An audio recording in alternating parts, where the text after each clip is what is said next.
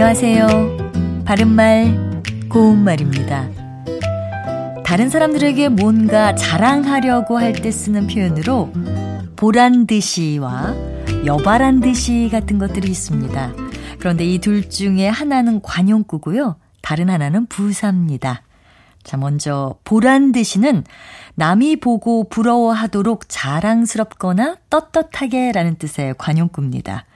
보란 듯이 살다 또는 그는 성공하여 고향 사람들 앞에 보란 듯이 나타났다 이렇게 말할 수 있고요.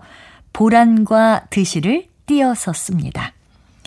그리고 여바란 듯이는 우쭐대고 자랑하듯이라는 뜻의 고유어 부사입니다. 예를 들어 지금은 고생하면 살지만 우리도 언젠가는 여바란 듯이 살 날이 올 겁니다. 이렇게 말할 수 있습니다. 아, 그리고 요즘은 여봐라 라는 말이 별로 많이 쓰이지는 않지만 사극 같은 데서는 자주 들을 수 있는 표현이죠. 여봐라, 걔 아무도 없느냐. 이렇게 말입니다. 이것은 가까이 있는 사람을 부를 때 쓰는 말인데 해라 라고 할 자리에 쓰는 감탄사입니다.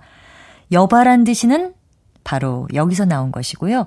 여바란 듯이 이렇게 다섯 음절을 모두 붙여서 씁니다. 정리해보면 남들 앞에서 자랑스럽거나 당당하게 라는 뜻으로 말할 때는 보란 듯이와 여바란 듯이를 모두 쓸 수 있습니다.